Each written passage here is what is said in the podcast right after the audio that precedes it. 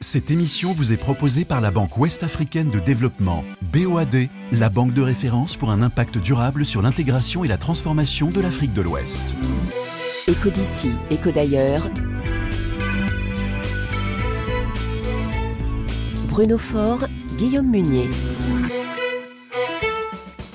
Bonjour, bonjour à tous et merci d'être fidèles au rendez-vous des d'ici et d'ailleurs pour parcourir chaque semaine la planète économie. Accrochez vos ceintures, voici une émission variée, plus que variée, je dirais même qu'il y en aura pour tous les goûts. En quelques mots-clés, Nobel, Ukraine, football, automobile, gomme arabique et Internet. Je reprends à zéro. Vous entendrez d'abord une prix Nobel d'économie, Esther Duflo. Engagée contre la pauvreté dans le monde et en particulier en Afrique, elle veut promouvoir des projets non pas jugés sur leur rentabilité mais sur leur impact pour les populations. Entretien exclusif à écouter dans quelques minutes. C'est vraiment un fonds qui vise à permettre à tous les acteurs euh, dans le monde de proposer de l'innovation sociale. Donc c'est pas de l'innovation pour faire du profit, c'est ça qui est vraiment très différent, mais c'est pour améliorer la qualité de vie euh, des gens. Février 2022, février 2024, deux années qui ont marqué le monde, la guerre en Ukraine, ses conséquences sur le terrain, comment se porte l'économie ukrainienne en reconstruction. Nous serons en ligne avec l'envoyé spécial du service économie de RFI, Nathanaël Vitran. Deux années de guerre et de sanctions contre la Russie, où en est-on? Quelle est leur efficacité? Éclairage d'Arthur Ponchelet. Ce n'est pas tout, nous nous rendrons dans une usine automobile au Kenya à la découverte de la marque Mobius, l'un des porte-drapeaux de cette industrie naissante sur le continent. Écho d'ici, écho d'ailleurs. E414, le nom de code de la gomme arabique, résine comestible récoltée principalement en Afrique saharienne, utilisée également dans l'industrie. Quel est l'impact de l'instabilité dans plusieurs pays de cette zone? Réponse tout à l'heure. Euh, on est dans un monde où il faut constamment s'adapter, quoi qu'il arrive, et particulièrement sur les matières premières. Donc la clé, c'est d'avoir des fournisseurs partout, et partout au Sahel, puisque c'est la région qui nous intéresse. Et puis bien sûr, nous parlerons de la canne de football et d'un autre enseignement économique à en tirer, au-delà du succès populaire, l'explosion de contenus numériques et des revenus qui y sont liés. Long entretien passionnant avec une militante du web en Afrique aux attaches nigérianes et ivoiriennes, fan de ballon rond et qui tient un discours tranchant, vous l'entendrez, contre les dirigeants qui n'investiraient pas suffisamment dans le développement d'Internet. À ne pas manquer. Couper l'Internet n'a jamais été une solution durable à un problème. On ne peut pas couper l'outil numérique pour résoudre un problème social. Ça ne marche pas, ça n'a jamais marché, ça ne marchera jamais. Chaque fois qu'on coupe l'Internet, le gouvernement qui coupe cet Internet finit par s'attirer la foudre des citoyens. On ne vote pas celui qui nous coupe la connectivité. Point. Restez connectés, restez à l'écoute. Bonne émission à toutes et à tous. Écho d'ici, écho d'ailleurs. Sur RFI. Avant notre entretien exclusif avec Esther Duflo, prix Nobel d'économie déterminée à lutter contre la pauvreté dans le monde, direction sans plus attendre l'Ukraine, où nous attend Nathanaël Vitran, envoyé spécial de RFI. Bonjour Nathanaël. Bonjour Bruno, bonjour à tous. Euh, depuis quelques jours, vous multipliez les reportages avec Jadel Khoury dans ce pays frappé depuis deux ans maintenant par les combats avec l'armée russe. L'économie ukrainienne, qui s'est effondrée en, 2022, a renoué en 2023 avec la croissance. Une situation qui reste euh, toutefois euh, très fragile. Nathanaël, qu'est-ce que vous avez vu sur place et qu'est-ce que vous avez retenu de ce voyage? Oui, ce qui est frappant, c'est de voir à quel point toute l'économie s'est adaptée à la situation. Euh, dans les zones les plus éloignées du front, en tout cas, on a l'impression que tout est normal. Évidemment, il y a des rappels réguliers que ce n'est pas le cas. Hein. Couvre-feu le soir, ces alertes qui préviennent euh, de tirs de missiles ou de drones. Mais les Ukrainiens s'y sont euh, habitués, tant bien que mal. Ils ont appris à faire la distinction entre les alertes qu'ils peuvent ignorer et celles qui nécessitent vraiment de se mettre à l'abri. Les entreprises aussi se sont adaptées. Sur tous les lieux lieux de travail où nous nous sommes rendus, que ce soit dans des usines, des exploitations agricoles ou bien dans des entreprises technologiques, il y a des abris anti-aériens. Ils sont équipés en électricité, en eau, en chauffage, ils ont Internet. Bref, tout est fait pour pouvoir continuer à, travailler malgré tout. C'est le cas euh, même dans Kiev, la capitale Oui, ça ne veut pas dire qu'on a creusé des bunkers en dessous de chaque entreprise, mais par exemple, cette start-up que nous avons visitée, elle loue un local dans un parking souterrain qu'elle a transformé en salle de réunion. Et les infrastructures euh, du pays, Nathanaël, dans quel état se trouvent-elles à l'heure qu'il est?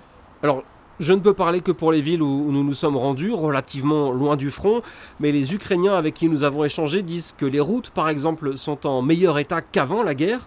Dans les zones libérées, le travail de reconstruction a lui aussi été euh, très vite. À Boutcha, la ville martyre, 80% des maisons et des immeubles détruits ont déjà été reconstruits. Le pont qui reliait la ville à Kiev est à nouveau opérationnel depuis euh, quelques semaines. Et puis ce qui est frappant aussi, Bruno, c'est de voir que les entreprises veulent participer à l'effort de guerre guerre alors parfois de manière très concrète, elles n'ont pas voulu tout rentrer dans le détail pour des raisons euh, évidentes, mais par exemple cette grande entreprise informatique que nous avons visitée nous a expliqué à demi-mot que ses développeurs étaient mis à contribution pour programmer les drones de l'armée ukrainienne ou bien pour mener des cyberattaques contre la Russie pour compromettre les capacités de production de missiles russes. Euh, la plupart des entreprises contribuent aussi financièrement, en plus de payer leurs impôts, en collectant euh, des fonds ou bien en aidant par exemple leurs employés qui ont rejoint l'armée à, s'équiper. Et puis il y a des choses plus surprenantes. Nous avons par exemple rencontré des ouvriers agricoles qui transformaient des petites bonbonnes de gaz vide en chauffage portatif pour les soldats euh, dans les tranchées. Justement, Nathanaël, on sait que le secteur agricole est très important pour l'économie ukrainienne. Comment se porte-t-il? Alors pas très bien, d'un côté euh, il est préservé de la mobilisation, le gouvernement ukrainien est conscient que c'est un secteur stratégique qui permet aussi de faire rentrer des devises. Ce n'est pas négligeable, hein. un chef d'entreprise dans le bâtiment nous a expliqué que lui, du jour au lendemain, a vu 80% de ses ouvriers rejoindre l'armée.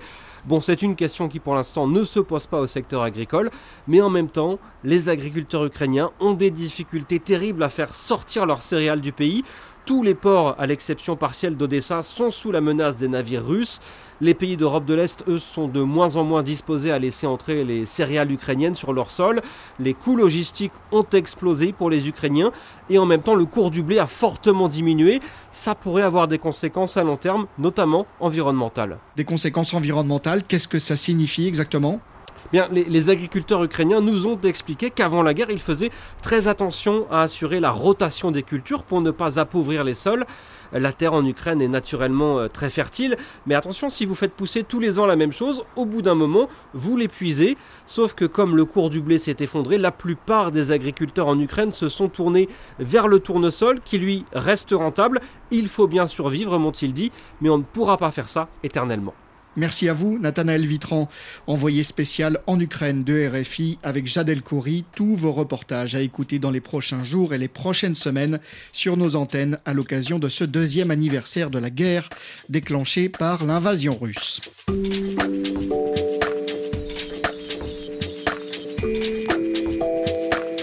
Écho d'ici. Écho d'ailleurs. Bruno Fort. La Russie euh, engagée dans une guerre militaire, mais aussi économique avec ses ennemis. L'arme principale des pays occidentaux, euh, les sanctions pour limiter les moyens à disposition de Vladimir Poutine. Mais malgré ces sanctions, et contrairement à ce que prédisaient beaucoup d'observateurs, l'économie russe ne s'est pas effondrée. En 2023, la croissance du PIB a été proche de 3% et la dette publique est restée très faible à 16% du PIB. Bonjour Arthur Ponchelet. Bonjour Bruno. Vous avez travailler sur la question fondamentale comment la Russie contourne-t-elle les sanctions occidentales? Eh bien, l'exemple le plus marquant, Bruno, est celui de l'armement. Les Occidentaux ont interdiction hein, de vendre du matériel militaire à la Russie, mais pourtant, sur les dix premiers mois de 2023, Moscou a importé pour 22 milliards de dollars de matériel crucial pour son industrie militaire, selon la Kiev School of Economics.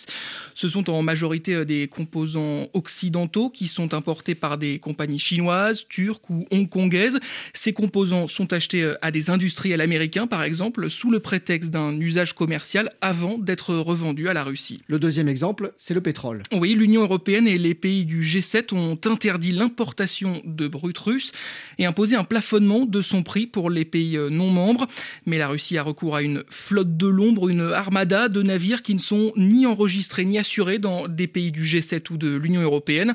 En octobre dernier, par exemple, cette flotte fantôme a permis d'exporter 2 300 000 barils de brut par jour, et cela en échappant au plafonnement des prix selon la, la Kiev School of Economics. Et puis un, dernier exemple qui est très symbolique, celui-là, celui des diamants. Oui, en, en décembre 2023, Bruno, les pays du G7 se sont mis d'accord pour interdire les importations de diamants russes.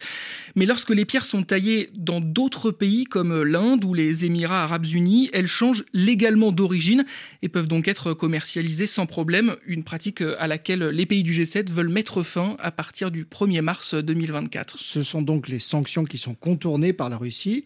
Est-ce qu'il y en a? Au contraire, qui fonctionne. Oui, Bruno, les, Russes paient le prix de la guerre. L'inflation est élevée dans le pays, autour de 7%. Alors, il est évidemment difficile de savoir ce qui relève des sanctions et ce qui relève du, contexte inflationniste mondial. Mais à cela, il faut ajouter le départ des entreprises occidentales, même si elles peuvent légalement continuer à exercer en Russie. Beaucoup sont partis sous la pression des opinions publiques, d'autant que le commerce est rendu difficile par les sanctions dans le secteur bancaire et sur les services aux entreprises.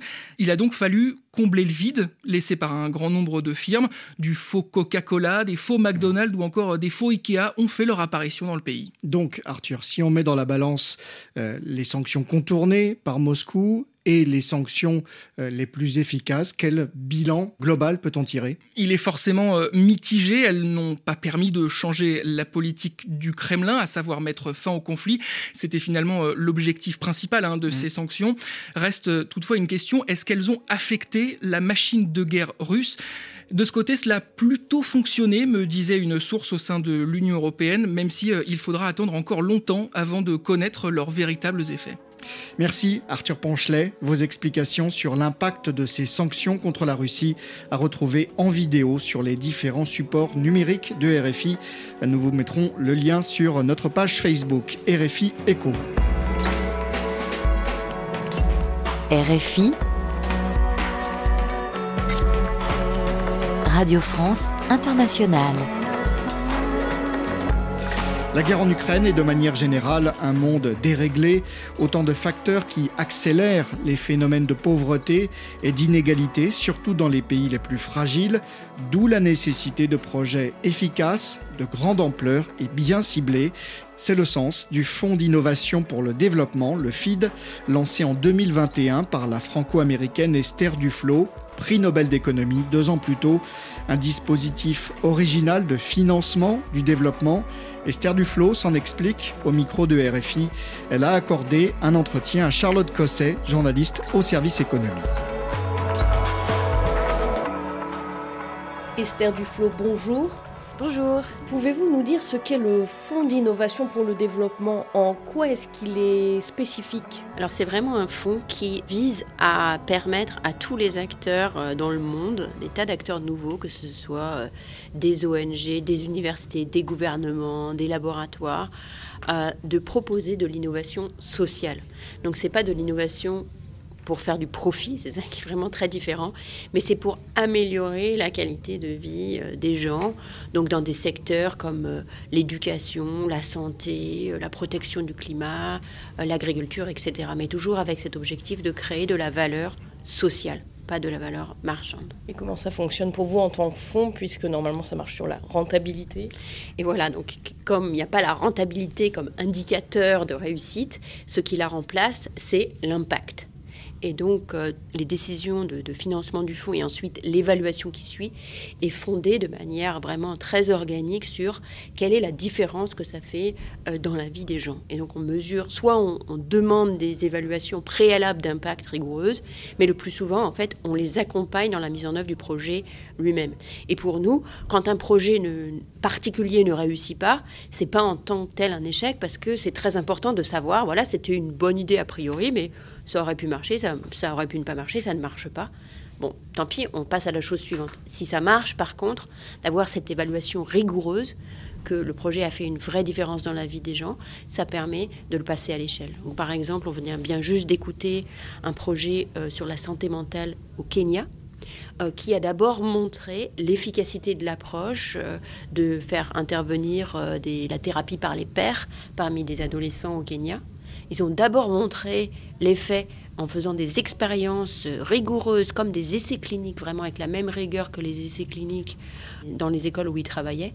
Ils ont montré l'efficacité de faire ça à échelle donc relativement contrôlée. Et maintenant, ils, passent à l'échelle pour faire ça, non pas avec juste eux-mêmes ou deux partenaires, mais aujourd'hui dix partenaires, et à nouveau évaluer ce qu'ils font, est-ce que ça marche toujours aussi bien? Vous expliquez que l'objectif est de toucher des publics différents des, fonds traditionnels que peuvent avoir l'AFD ou d'autres. Comment vous faites pour, pour toucher ces publics qui sont souvent isolés et, voilà, c'est encore un fonds parmi d'autres euh, dont l'information va peut-être pas très bien passer. Comme, comment vous faites? Alors 90% euh, des, des, partenaires euh, qui sont financés par le FID n'ont jamais euh, obtenu de financement de l'AFD avant. Donc effectivement, c'est un pari réussi de, de, toucher des publics nouveaux. Comment on le fait Je crois euh, que c'est essentiellement dû à la simplicité euh, du processus de, candidature, où vraiment euh, le, processus, la demande de fonds elle-même n'est pas particulièrement longue. Elle est très transparente, donc c'est très clair ce qu'on finance et ce qu'on ne finance pas. On ne finance pas des projets qui sont peut-être formidables, mais qui sont à tout petite échelle et qui n'ont jamais vocation de grandir. On finance des projets qui sont innovatifs, qui ont un potentiel d'échelle important et qui sont capables et, volontaire de jouer le jeu d'évaluation d'impact. Mais une fois que cela est dit, on réagit très vite et on est aussi capable de donner des financements euh, de petite taille. Euh, ce qui n'est pas le cas euh, pour beaucoup des projets de, plus gros bailleurs, ce qui élargit immédiatement l'impact à des, des, organisations qui n'auraient pas pu se frotter, disons, à la bureaucratie nécessaire pour des financements beaucoup plus importants. Mais ce sont forcément des gens déjà assez connectés, déjà... Euh, non, euh, c'est souvent des gens qui, que nous, on ne connaissait euh, ni d'ici ni d'ailleurs. Euh, au départ, au premier appel à projet, a été diffusé le plus largement possible. On a eu. Ça veut dire quoi La télé, sur les radios locales? Ça veut dire par tous les réseaux dans lesquels les, les, acteurs du développement agissent, que ce soit les réseaux sociaux, le réseau d'EVEX, qui touche beaucoup, beaucoup de gens qui travaillent dans le secteur du développement. Et puis ensuite, il y a un effet de, bouche à oreille qui est renforcé par une série d'écoles d'été qu'on fait chaque été pour aller sur le terrain en passant. On est allé en Côte d'Ivoire, puis après au Maroc, euh, cet été encore dans un, nouveau pays, qui permet aussi donc, du coup de, faire euh, connaître euh, la possibilité de ce financement auprès de l'écosystème local. Aujourd'hui, donc depuis la création du fonds, il y a à peu près, il y a juste trois ans, on a déjà reçu 2700 projets, à nouveau, comme je vous le disais, essentiellement d'acteurs entièrement nouveaux, pas du tout dans des réseaux connus. Alors il y a aussi des réseaux, des, acteurs qui sont plus familiers de ces projets, comme par exemple des laboratoires de recherche qui vont aller à la recherche euh, de partenaires locaux pour faire des projets ensemble. Donc ça aussi, ça permet de faire essaimer le, le message.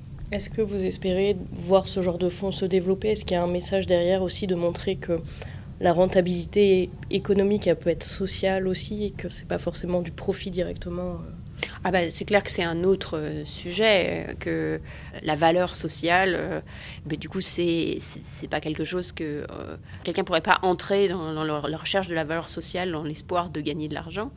Mais par contre, ce modèle de recherche de l'innovation, d'ouverture, de prise de risque, qu'on associe plus à, disons, au secteur privé, de l'appliquer à la recherche de l'innovation dans le secteur social, c'est un modèle qui peut-être avec un léger euh, biais personnel, mais qui, à mon avis, a de fortes potentialités pour améliorer l'efficacité des politiques publiques, qu'elles soient les politiques nationales dans chaque gouvernement ou qu'elles soient les politiques euh, de coopération.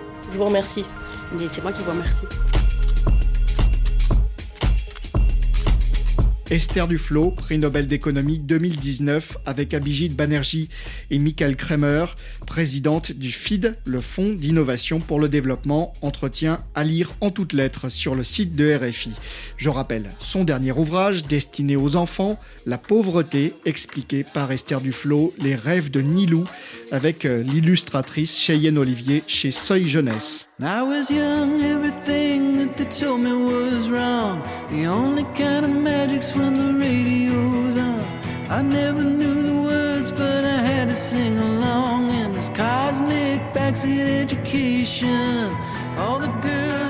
Et à présent, une courte pause musicale dans Éco d'ici, Éco d'ailleurs, avant de nous rendre au Kenya à la découverte de son industrie automobile.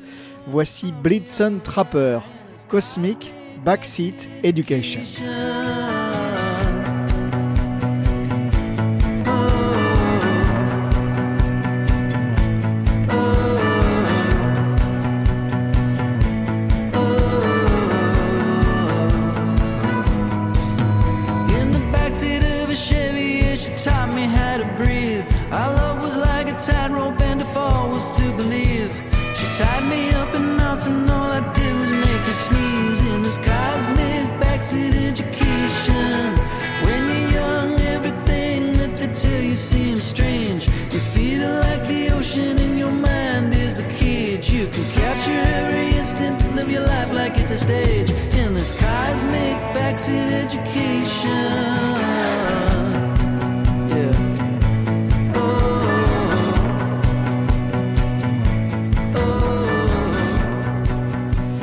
Blitzen Trapper, groupe de country folk originaire de l'Oregon dans l'ouest des États-Unis, le choix musical de notre réalisateur Guillaume Munier.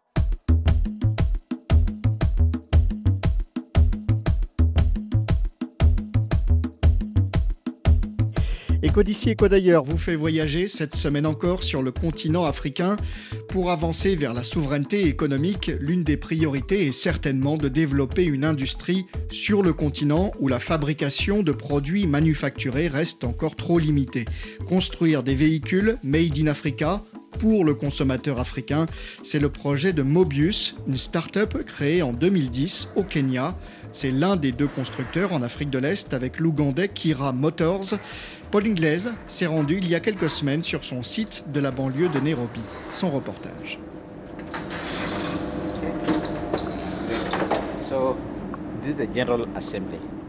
Ici, c'est l'assemblage général. Nous avons trois lignes. La ligne des châssis, la ligne finale. Daniel Lois, en charge de la production de Mobius Motors, présente le site d'assemblage de cette marque kenyane. Deux grands hangars blancs relativement déserts ce jour-là. Pour Mobius, nous avons deux modèles, la Mobius 2 et la Mobius 3. La 2 est toujours en cours de développement, nous en sommes au stade du pilote. Et puis la 3, nous l'assemblons simplement, mais nous la produisons par lot et le lot précédent est parti, les voitures sont déjà sur la route. Mais pour l'année qui vient, on sera en pleine activité. Fin 2023, seule une centaine de ces SUV étaient en circulation. Nicolas Guibert, le directeur général de Mobus Motors, compte sur une augmentation progressive des ventes. je dirais que notre ambition d'ici euh, un horizon de 2-3 ans est de dépasser les 1000 voitures par an. Pour cela, il mise sur le Made in Kenya et surtout sur le prix. La vision de Mobus Motors, c'est de proposer des voitures neuves aux consommateurs africains qui sont vendues au même prix qu'une voiture importée d'occasion. Comme euh, les prix sont très élevés, les gens ont tendance à importer des voitures d'occasion, quitte à payer des taxes, ce qui fait que le marché africain, c'est environ 90% de voitures d'occasion importées. Là, ce sont toujours des modèles pilotes. La noire que vous avez vue là, c'est le pilote 8. Et là-bas, vous avez le pilote 9.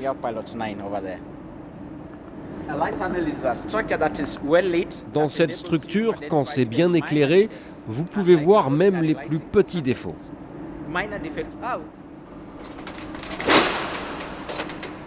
Mobus Motors ne commercialise que des voitures 100% thermiques, pour l'instant du moins. Il est clair qu'en Afrique, euh, l'infrastructure de recharge pour les voitures électriques est, quasiment inexistante et elle mettra beaucoup, beaucoup de temps à se développer. Donc, notre conviction chez Mobis Motors, c'est que oui, les automobiles vont s'électrifier, mais sous forme hybride. Et notre conviction, c'est que les hybrides qui vont fonctionner en Afrique sont des hybrides qui offriront une forte autonomie. Il faudrait offrir une autonomie de 150 à 200 km avec la batterie. Mais les conditions de financement sont parfois trop restrictives aux yeux de Nicolas Guibert. Malheureusement, quand je rencontre les fonds d'investissement institutionnels, d'État ou européens ou américains, il faut toujours cocher la case électrique. Donc ces gens-là n'ont pas le droit de nous prêter de l'argent ou d'investir dans notre capital, tout simplement parce que nous ne cochons pas la case véhicule 100% électrique. Ce que je trouve personnellement totalement contre-productif, puisque finalement, ils veulent faire parfaitement bien, mais en voulant faire parfaitement bien, au bout du compte, ils vont rien faire du tout. En attendant la voiture hybride, Mobus assemble d'ores et déjà des taxis-motos pour deux entreprises partenaires. Les motos-taxis sont des motos sur lesquelles on peut mettre des batteries échangeables. Quand la batterie est vide, la moto va dans une euh, station et peut échanger sa batterie dans un temps très très court. Et moi je pense que d'ici 5 euh, ans, le marché va être complètement retourné des motos essence vers les motos électriques pour ce qui est des motos-taxis. Nicolas Guibert en est convaincu.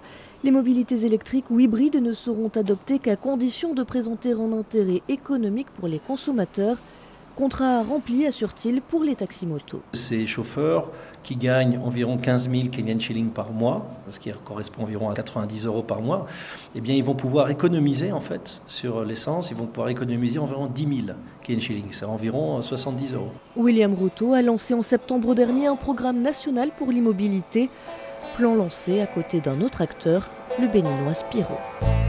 Reportage de Pauline Glaise sur le site du constructeur automobile Mobius près de Nairobi au Kenya.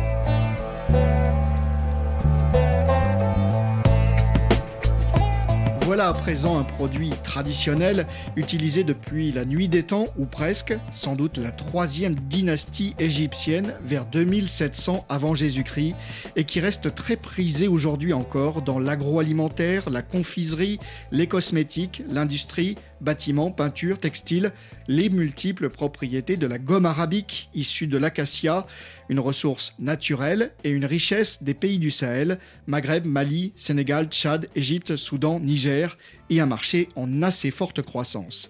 Parmi les quelques entreprises qui transforment et commercialisent la gomme, une PME française, Allan et Robert, fondée en 1884, il y a un siècle et demi, et qui détient 25% des parts de marché. Son PDG, Charles Allan, a fait le point sur ses activités au micro de Marie-Pierre Olfan, spécialiste des matières premières sur RFI. Charles Allan, bonjour. Bonjour madame. Vos approvisionnements ont été mis à, rude épreuve ces, derniers mois, avec la crise au Soudan, avec maintenant la crise en mer Rouge. Comment on s'adapte à, de telles tensions géopolitiques?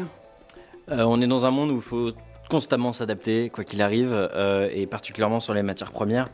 On doit s'adapter et on doit essayer d'avoir une longueur d'avance, ou en tout cas euh, être prêt à ce qui, peut, ce qui peut nous arriver.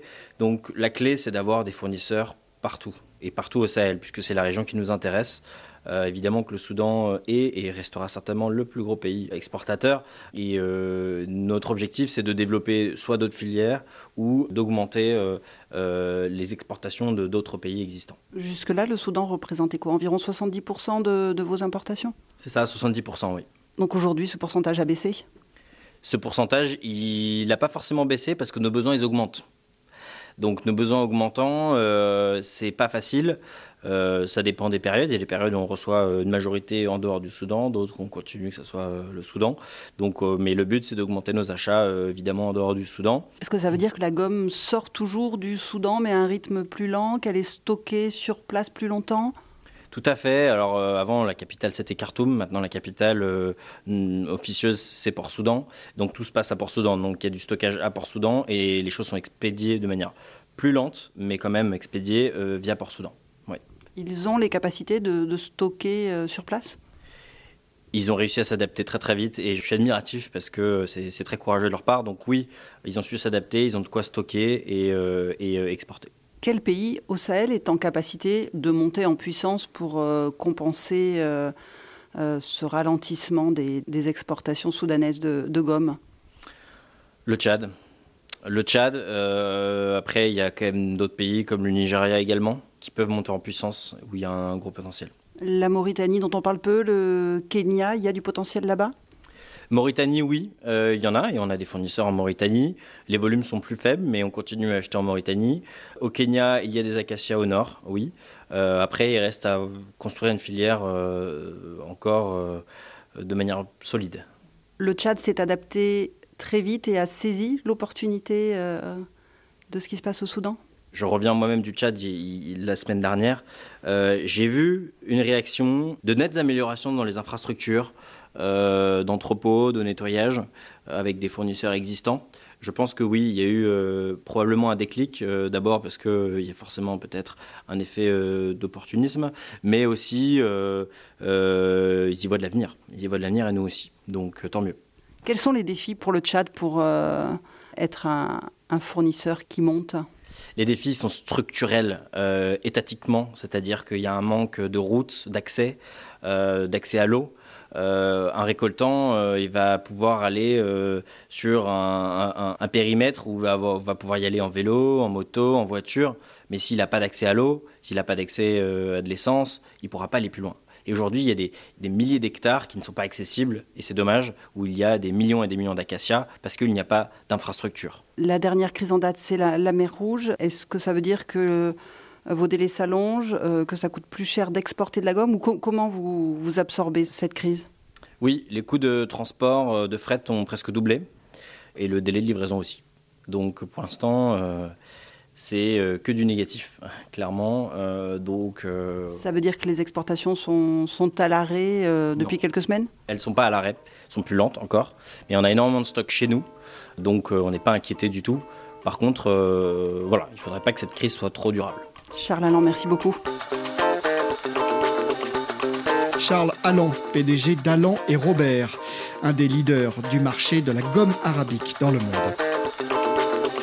RFI à Abidjan 97.6 FM. C'est la plus ivoirienne des Nigérianes et la plus nigériane des Ivoiriennes. Elle a donc vécu très intensément la dernière finale de la Cannes, la Coupe d'Afrique des Nations, remportée par les éléphants de Côte d'Ivoire. Mais si on l'a invitée dans Éco d'ici, Éco d'ailleurs, c'est aussi parce qu'elle a des responsabilités importantes sur le continent pour promouvoir l'économie numérique, notamment pour les femmes. Bonjour Nena Nwankanma.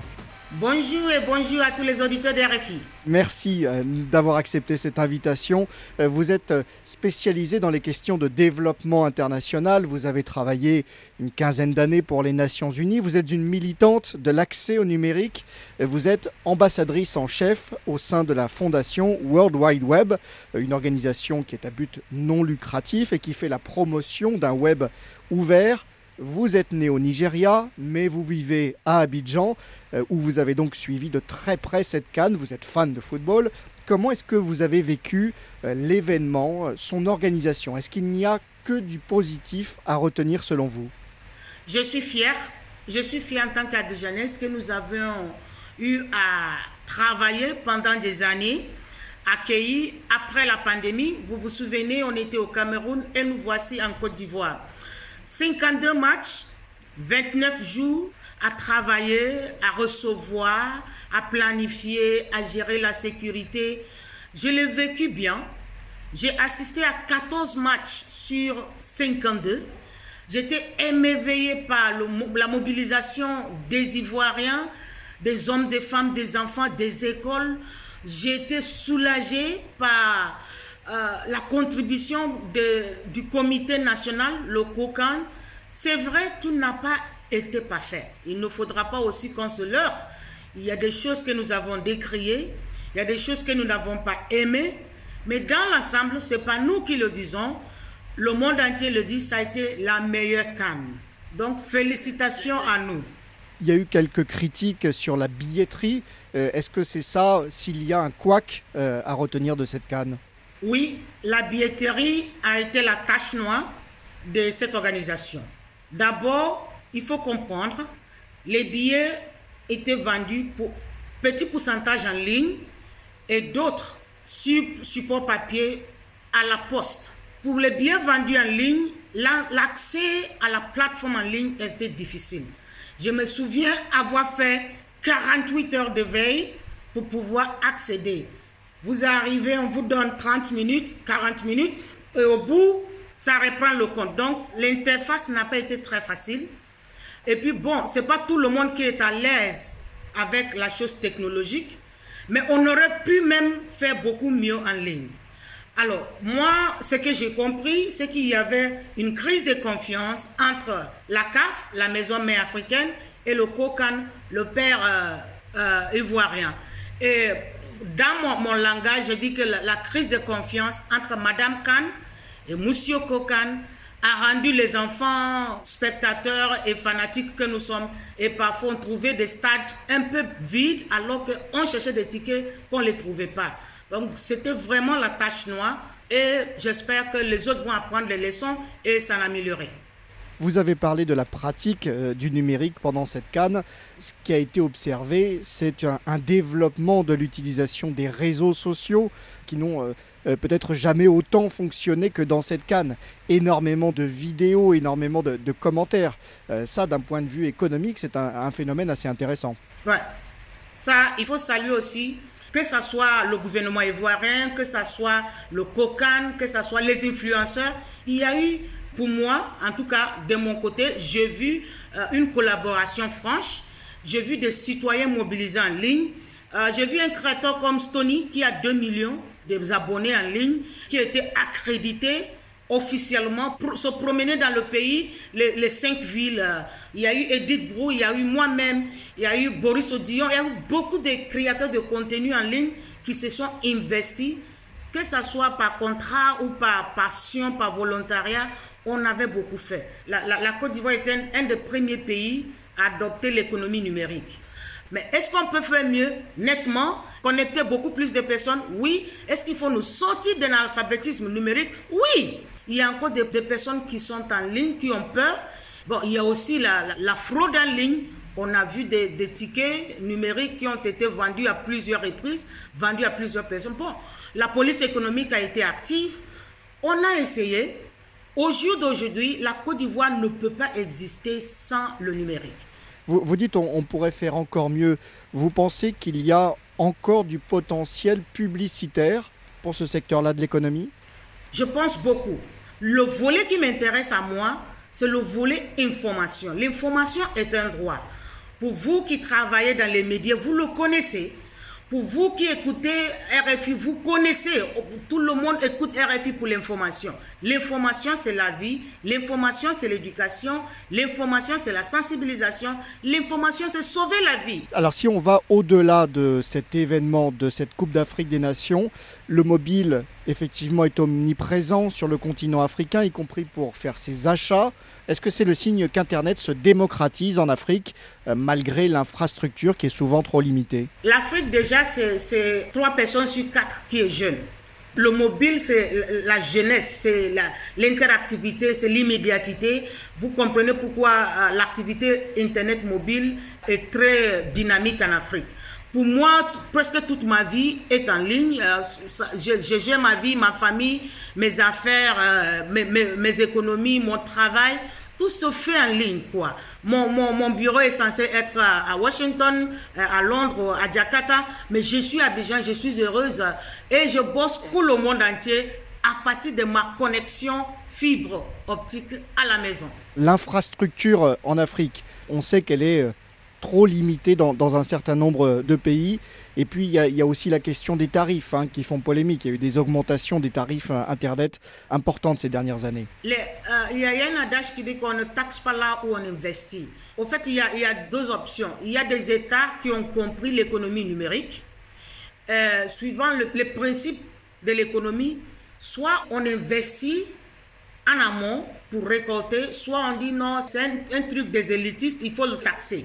Donc, chaque fois qu'on explique au pays pourquoi il ne faut pas taxer, il faut d'abord investir, que ça nous apporte quelque chose, et ensuite on peut récolter le retour sur investissement. Mais bon, il y a certains pays qui ont leur vision, qui pensent que la connectivité est un luxe, qu'il faut couper de temps en temps pour, se sentir à l'aise, que c'est quelque chose de, de négatif. Ils vont pas investir, ils ne font que taxer. On les connaît, on continue de les éduquer, de les sensibiliser parce que la, connectivité à l'Internet devient le moteur principal de développement sur plusieurs aspects.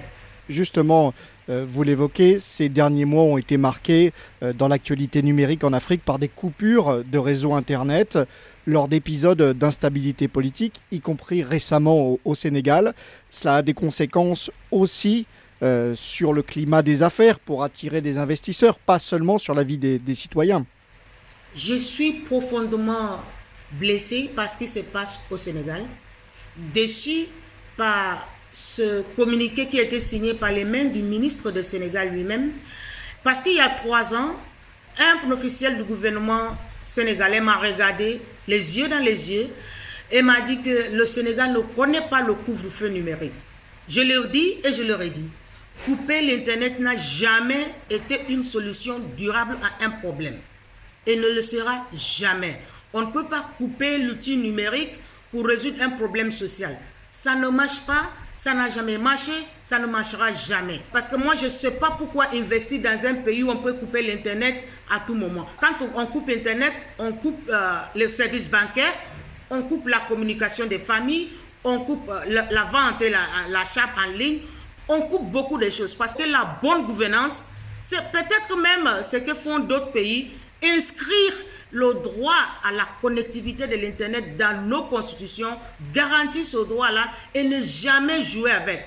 D'ailleurs, ce n'est pas seulement euh, l'économie numérique qui en perd. Hein. Chaque fois que tu coupes l'Internet, tu perds les élections. Je, je te tutoie, toi, dirigeant. Chaque fois qu'on coupe l'Internet, le gouvernement qui coupe cet Internet finit par s'attirer la foudre des citoyens. On ne vote pas celui qui nous coupe la connectivité. Point. Nina Nwankanma, euh, je voudrais que l'on parle de l'un de vos combats principaux au sein de la World Wide Web Foundation, l'accès des femmes aux nouvelles technologies en Afrique, avec les bénéfices économiques hein, que cela peut créer, on, le voit sur le terrain. Est-ce que vous trouvez que ça a progressé tout de même ces dernières années, ou est-ce que l'écart s'agrandit encore avec les hommes? Alors, je faisais la remarque ce matin et j'ai demandé aux personnes, avez-vous remarqué le pourcentage de femmes qui étaient au stade? Pour la finale de la Coupe d'Afrique et d'ailleurs dans, les stades pendant les autres matchs Parce qu'au début, on se disait que le foot, c'était un truc des hommes. C'est la même chose qu'on disait pour la connectivité Internet. Mais au fur et à mesure, on voit qu'il y a assez de femmes, il y a beaucoup de femmes qui arrivent et les bénéfices retombent chez les femmes. Mais pas assez. Nos études démontrent qu'au moins 21% de plus des hommes font usage de l'Internet. Les femmes font usage de la, connectivité Internet pour des choses de base, mais vraiment pas pour s'éduquer, pour améliorer leur vie. On peut utiliser pour acheter et vendre, mais c'est pas assez. L'alphabétisation numérique, l'éducation numérique et l'éducation de base restent encore des défis à relever. Non, est-ce que nous y sommes? Pas encore. Il faut investir dans l'éducation numérique des femmes et surtout des jeunes filles pour qu'elles puissent d'abord être des citoyens numériques, d'eux-mêmes autonomes, ensuite des créateurs et des créatrices d'emplois, de contenu. Comme on le dit dans le monde numérique, le contenu est roi. Si aujourd'hui nous, nous parlons de Elon Musk, nous parlons d'Amazon et autres, de grandes plateformes comme Meta, c'est parce que ce sont des personnes qui créent de la valeur. On ne veut pas la connectivité juste pour la connectivité, pour aller télécharger le fruit des, œuvres des autres. Nous voulons la connectivité pour l'innovation, la connectivité pour la créativité, la connectivité pour combattre la pauvreté. Voici ce qui est important. Il ne suffit pas d'être en ligne, mais il suffit d'être en ligne en tant qu'innovateur, en tant que créatrice, en tant que contributrice et pas seulement de consommateur puisque vous parlez d'Elon Musk, euh, de Jeff Bezos, de Mark Zuckerberg, ça sera précisément ma dernière question. Dans cette bataille numérique mondiale entre les Américains et les Chinois, hein, pour schématiser, comment est-ce que les Africains peuvent se placer aujourd'hui, selon vous? En général, les Africains se placent par rapport à leurs partenaires au développement. C'est ce partenaire de, développement d'un pays africain qui va lui imposer euh, sa vision de la technologie. Si le, partenaire est européen, elle impose le perspective européen. S'il est américain, il va imposer le perspective américain. S'il est asiatique, il va imposer le perspective asiatique. Donc, les pays africains, pour la plupart, sont obligés de suivre le perspective ou bien l'approche numérique de ce partenaire au développement. Euh, ce qui fait parfois chez nous, on peut avoir un projet A soutenu par partenaire A et un projet B soutenu par partenaire B. Alors, partenaire A étant européen, partenaire B étant asiatique, on se retrouve au sein du même gouvernement, des approches différentes. Et puisque c'est un financement euh, du partenaire, on en arrive parfois à la guerre des perspectives, de vision et d'approche. Je déplore, mais je me dis aussi qu'en Afrique, nous devons avoir notre éducation numérique à nous, une meilleure gouvernance, une meilleure vertu par rapport aux données un espace de droit. Ça, ce ne sont pas les, partenaires, ce n'est pas la Chine ou bien la France. une meilleure gouvernance, beaucoup plus d'espace, parce que l'innovation et la créativité ne fleurissent que dans un environnement de paix et de capacité de jouir de ses droits. On ne va pas demander aux PME de fleurir, d'être innovateurs dans un pays où on ne jouit pas de ses droits. Donc, il ne s'agit pas seulement de partenaires. Il y a ce que les partenaires peuvent faire et ce qu'ils ne peuvent pas faire. Il y a ce que les Africains doivent faire par eux-mêmes. On a un tout petit mot, hein, vraiment pour finir. Est-ce que vous croyez qu'un jour prochain, on pourrait avoir un TikTok africain, un Amazon africain, un Meta africain? Non, je ne pense même pas que ça soit un objectif. Il y aura, une, autre, une technologie qui sera africaine, qui viendra résoudre le problème africain. Les TikTok et Meta, Facebook, euh, que je connais bien, ou Twitter que je connais bien, je suis depuis le début, ils ne sont pas partis pour devenir mondial. Ils, étaient partis dans l'optique de résoudre un problème immédiat. Donc, je, je, lance un appel aux Africains. Tu n'as pas besoin de concurrencer Meta, ni, euh, je sais pas, Amazon et autres. Commençons par résoudre les problèmes au quotidien? Si on résout le, problème des humains, les autres humains vont s'accrocher. Euh, mon directeur, l'inventeur du web, se disait, je résous un petit problème, même si c'est 10 000 personnes qui vont en profiter, ça me va. Et aujourd'hui, nous en sommes à des milliards qui sont sur le web. Donc, allons à la résolution ou à la recherche de résolution, de solutions pour les problèmes africains, pour les problèmes immédiats. Et si on résout un problème A chez nous, ça peut résoudre un problème chez les autres. Et c'est ainsi qu'on en arrive à des plateformes. Ce n'est pas la peine de vouloir la mort à qui que ce soit. Allons à la recherche des innovations au quotidien qui résout des problèmes de chez nous. Merci à vous, Nena Mwankama. Merci et encore félicitations aux éléphants. Et venez nous voir à Bijan quand vous voulez, c'est la joie.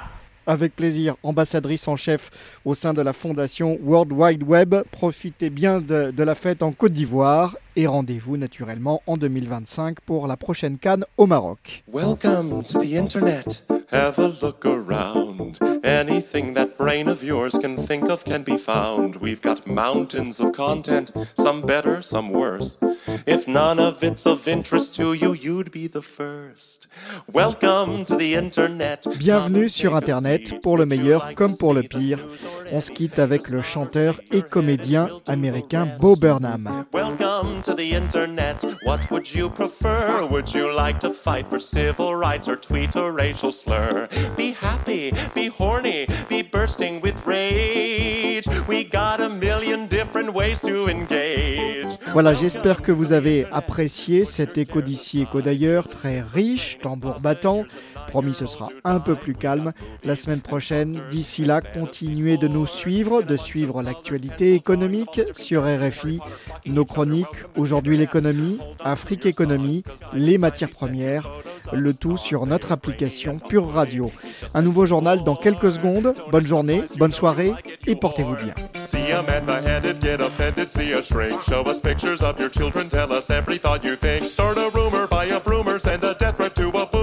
DM a girl and groomer, do a zoomer, find a tumor in your here's a healthy breakfast option. You should kill your mom. Here's why women never fuck you. Here's how you can build a bomb. Which Power Ranger are you? Take this quirky quiz. Obama sent the immigrants to vaccinate your kids. Cette émission vous a été proposée par la Banque Ouest-Africaine de Développement, BOAD, la banque de référence pour un impact durable sur l'intégration et la transformation de l'Afrique de l'Ouest.